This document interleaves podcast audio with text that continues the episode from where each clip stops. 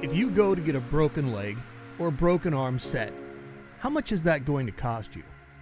Have you ever wondered why you can't know that before you go to the hospital or to the doctor's office? And how about this? Would it shock you to know that even they don't know what it's going to cost? I'm Dwayne Lester, and in this Insight to Action, Dean Clancy and I discuss the personal options belief that we deserve to know healthcare costs up front. And we talk about what is keeping that from happening. Here we go.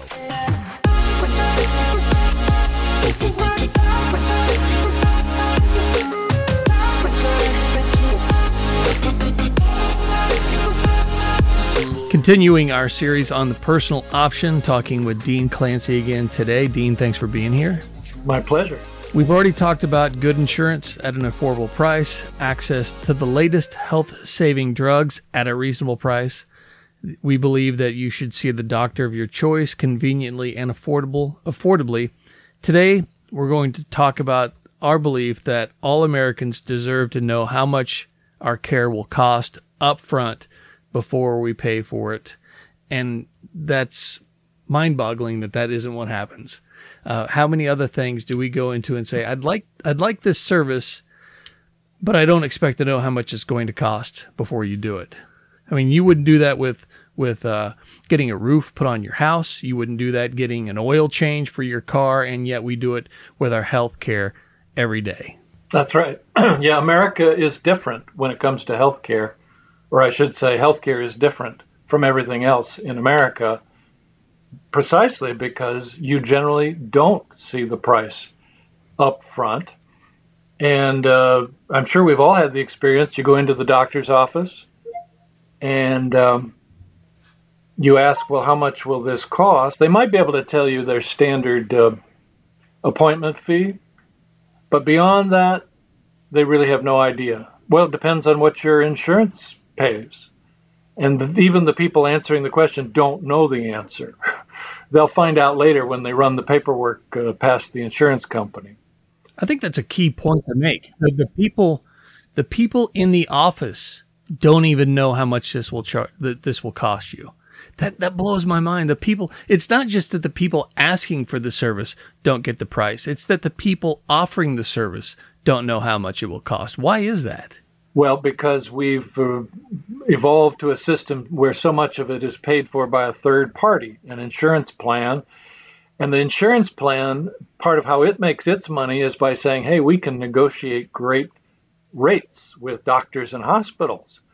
So you're signed up for the plan and you're happy maybe that your premiums uh, are lower than they could otherwise be because you had this sort of group bargaining going on. Uh, but as a result of this process, nobody knows what the actual reimbursement is going to be.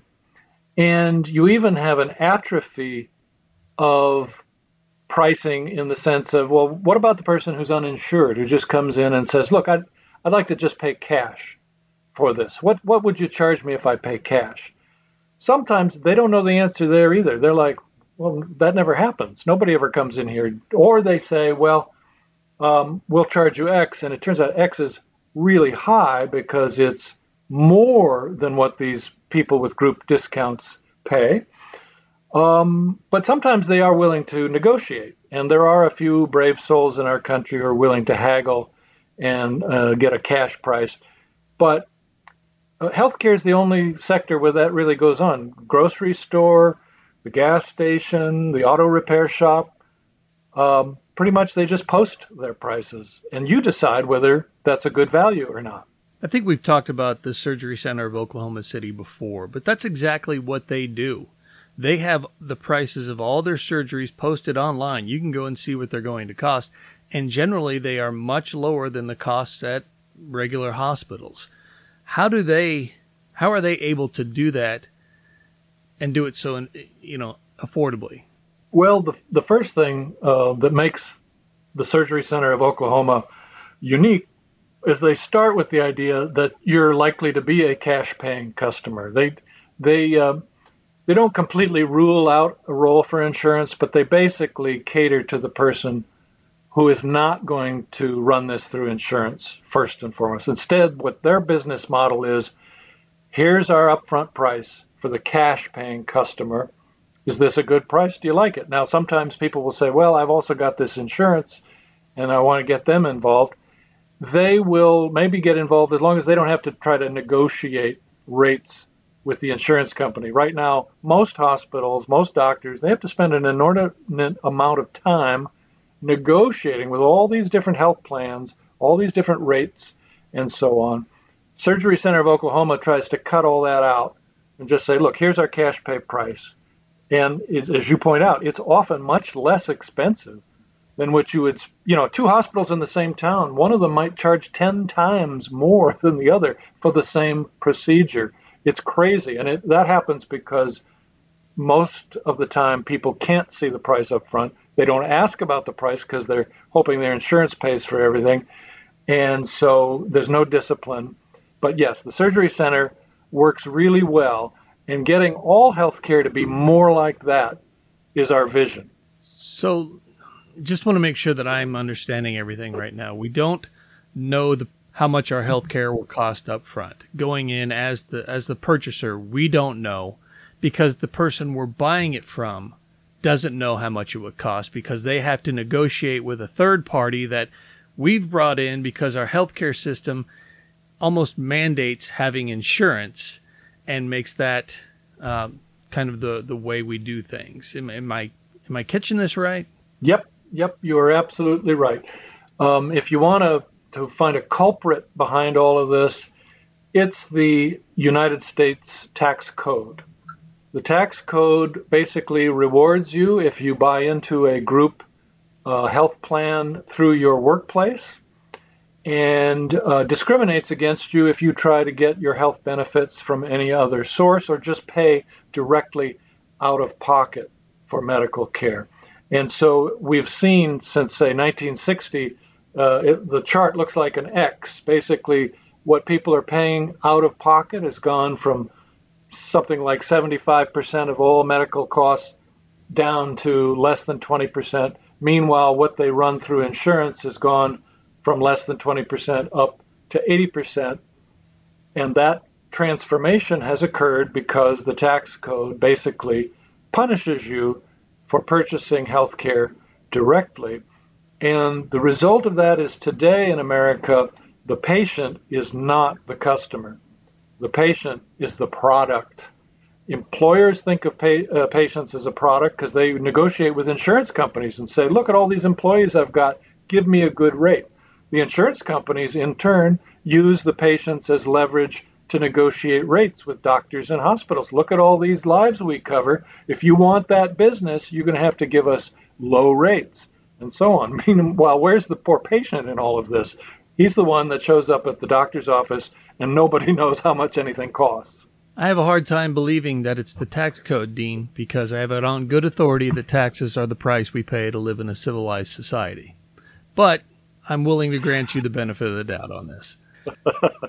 what is our vision then? How do we get out of this mess that we've made? Well, the simplest answer is let's uh, level the tax code playing field. So every dollar you spend on healthcare gets the same tax treatment, whether you get your health benefits at work or you buy them online, or as old people like me would say, out of the phone book, and uh, or whether you just pay cash out of your pocket, as at the Oklahoma Surgery Center let all of those healthcare purchases be taxed in exactly the same way, level playing field. What that will happen then is people will find the best uses of the money, and then the system will evolve to post the prices naturally because now you, the patient, are the consumer. Just like when you go into the grocery store, do they post the prices? Yeah, for every single product on every single shelf. And they do that because you're paying, you're spending cash. And uh, that will happen in healthcare too. And by the way, you do see this in some things, not just the Oklahoma Surgery Center, but there are urgent care clinics that will post their prices, you know, set a broken bone, $50 or what have you. And um, that's what you want. They're catering again to the cash paying customer. And just one last note on this leveling the tax playing field is uh, one easy and I think very sort of patient friendly way to do it is let every American have a tax free health savings account. What is that? We call it an HSA.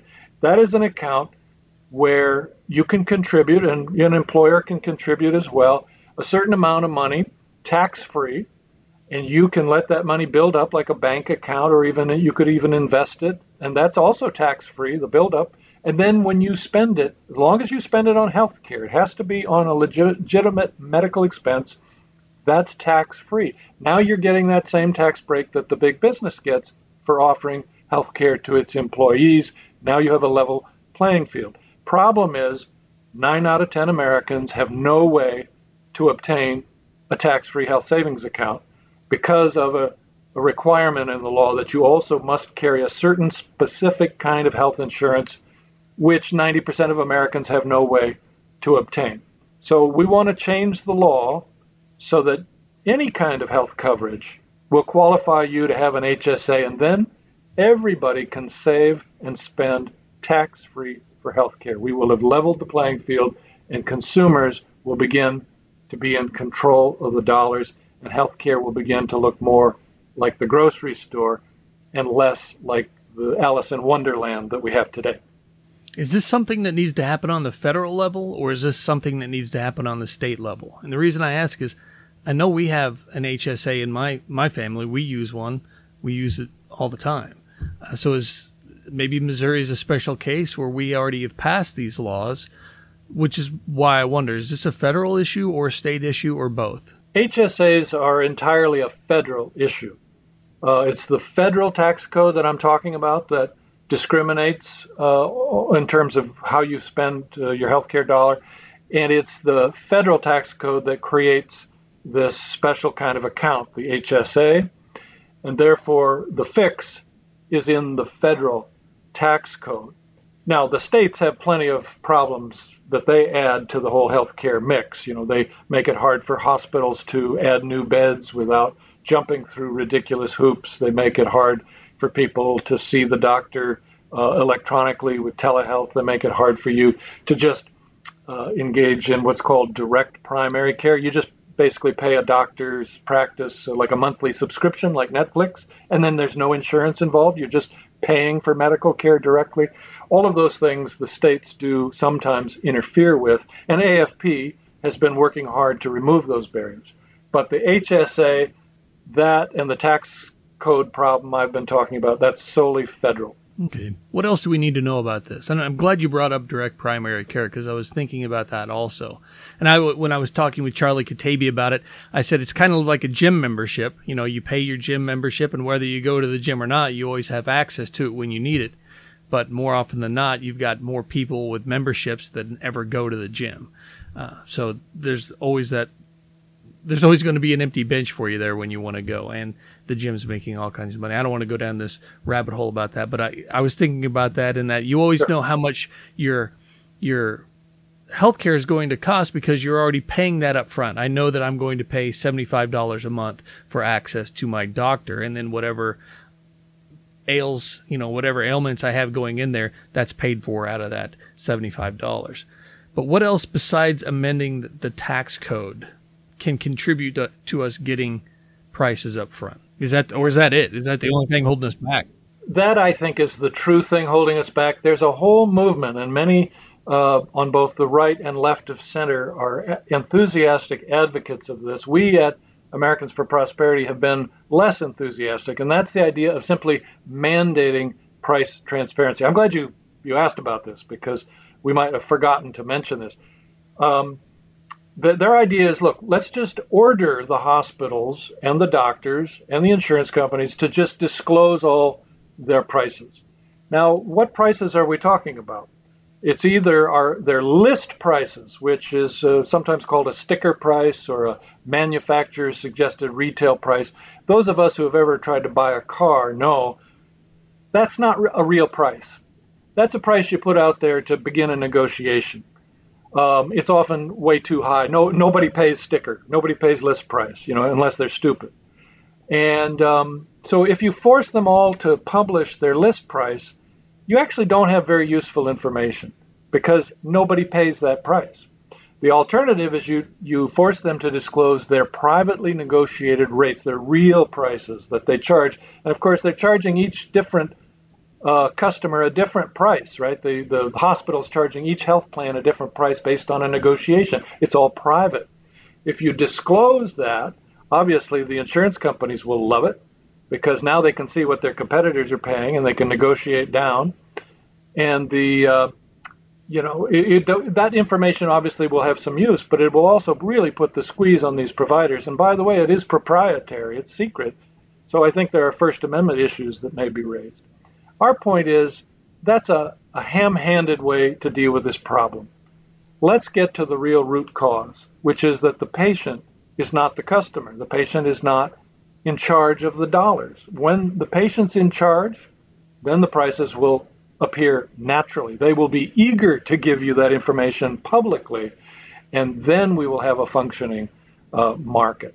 It seems like these mandates are yet another example of of a law being passed to correct the problems created by the law we passed yesterday, which was often passed to create solutions for the problems right. created by the previous law, rather than just saying, okay, right. maybe we just need to get government out of the way uh, they're actually doing more harm than good, and let the market forces make this a reality. Because what what you said is to make this happen, we need to get government out of the way. We need to change the tax code. We need to allow these things to happen. More mandates, again, right. is not going to be the solution. You will create more problems from that than you can even imagine. Because as I've said on, I think every podcast that I've recorded up to now, there are no solutions. There are only trade offs. And so every law that you pass is going to have, yeah, might have some good points to it. There's also going to be some trade offs that you might not even imagine were there. So rather than passing more mandates, why not try just getting government out of the way? Amen. Amen. That is exactly what we have been saying. And it's what we're working for. And, and we've had some success particularly recently at the state level with removing some of the barriers uh, that we talked about. But this tax code issue, uh, that one has been a tougher uh, fight. But long term, we're very hopeful that we can win it. By the way, I'd love to just paint a picture for you, Dwayne, of what I think the world could look like that would really be so much better for everybody with just a few of these reforms. Basically, you know, you have a medical problem, you go to the doctor, uh, they tell you the actual price up front. Why? Because they know you're going to pay with your health savings account, your dollars, not some third party. You do have insurance, but it's for the really big expenses, the catastrophic things that would wipe you out financially if you weren't covered. That's what insurance is supposed to be for. So you've got your HSA, your catastrophic insurance plan. They're posting the prices, and you've got a direct primary care subscription so when you have an ache or pain or a question, you can just contact your doctor immediately and not ask have to ask your insurance company for permission or have to wait a week or two weeks or two months or whatever until um, you know they can bother to see you because as you pointed out they're going to cater to you because you're paying them a, a, regular fee every month they're they're going to want to keep that uh, subscription going so they're going to treat you like the customer and healthcare, I think, in that world would be just so much better uh, for everybody. And nobody has to lose. I mean, you know, yes, there'll be less red tape and there'll be some, some excess uh, personnel maybe in the system who end up having to do something else for a living because it'll be so much more efficient. But it'll just be so much better for everybody. And, and so there's hope here to make it better so we don't live in Alice in Wonderland. Yeah, and there's nothing saying that those folks who are part of the bureaucracy who no longer have those positions. Uh, there's nothing mandating they go into a, a, life of poverty. That may free those people up to go do incredible things they never would have done because of the security of their job. You don't know. It's that, that the beauty of, of spontaneous order, of innovation, of creative destruction. You never know uh, what people will go on and do. Dean, this sounds uh, this sounds great. I appreciate you taking the time to talk with us about it. Is there anything else that you want to say before we close this out? Uh, no, I'm just really grateful to have this opportunity. And, um, you know, let's just keep working together to make this vision a reality. Thanks again to Dean Clancy for taking the time to talk to us about the personal option. If you have any questions about this or any of the other issues we've talked about, please send me an email at i, the number 2a, at afphq.org. I'm Dwayne Lester, and this has been Insight to Action.